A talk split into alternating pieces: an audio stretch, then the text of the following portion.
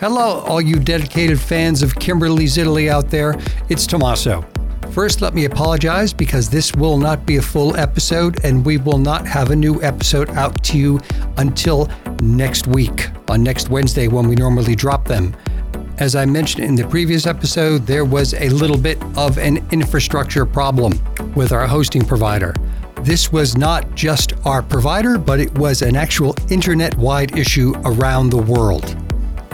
There is a company called Cloudflare, and they handle a lot of traffic on the internet, like uh, something like 28 million inquiries per second.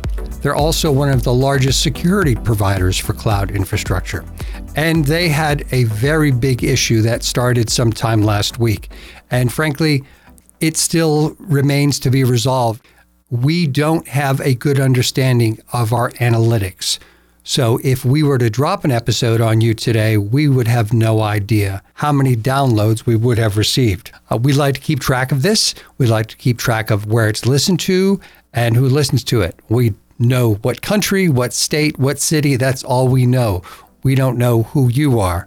We just know you're a dedicated Kimberly's Italy listener. Cloudflare went down last week. It affected banks, and if you remember, there was a article on CNN. If you read CNN, which basically talked about the length of time for deposits, the deposits were being delayed, ACH payments being delayed. This was all because of Cloudflare's infrastructure failure. It filtered all the way down to little old podcasts. We hope it's all resolved. We're trying to figure out who does what with certain infrastructures so we can mitigate this in the future. Uh, it shouldn't happen again, hopefully.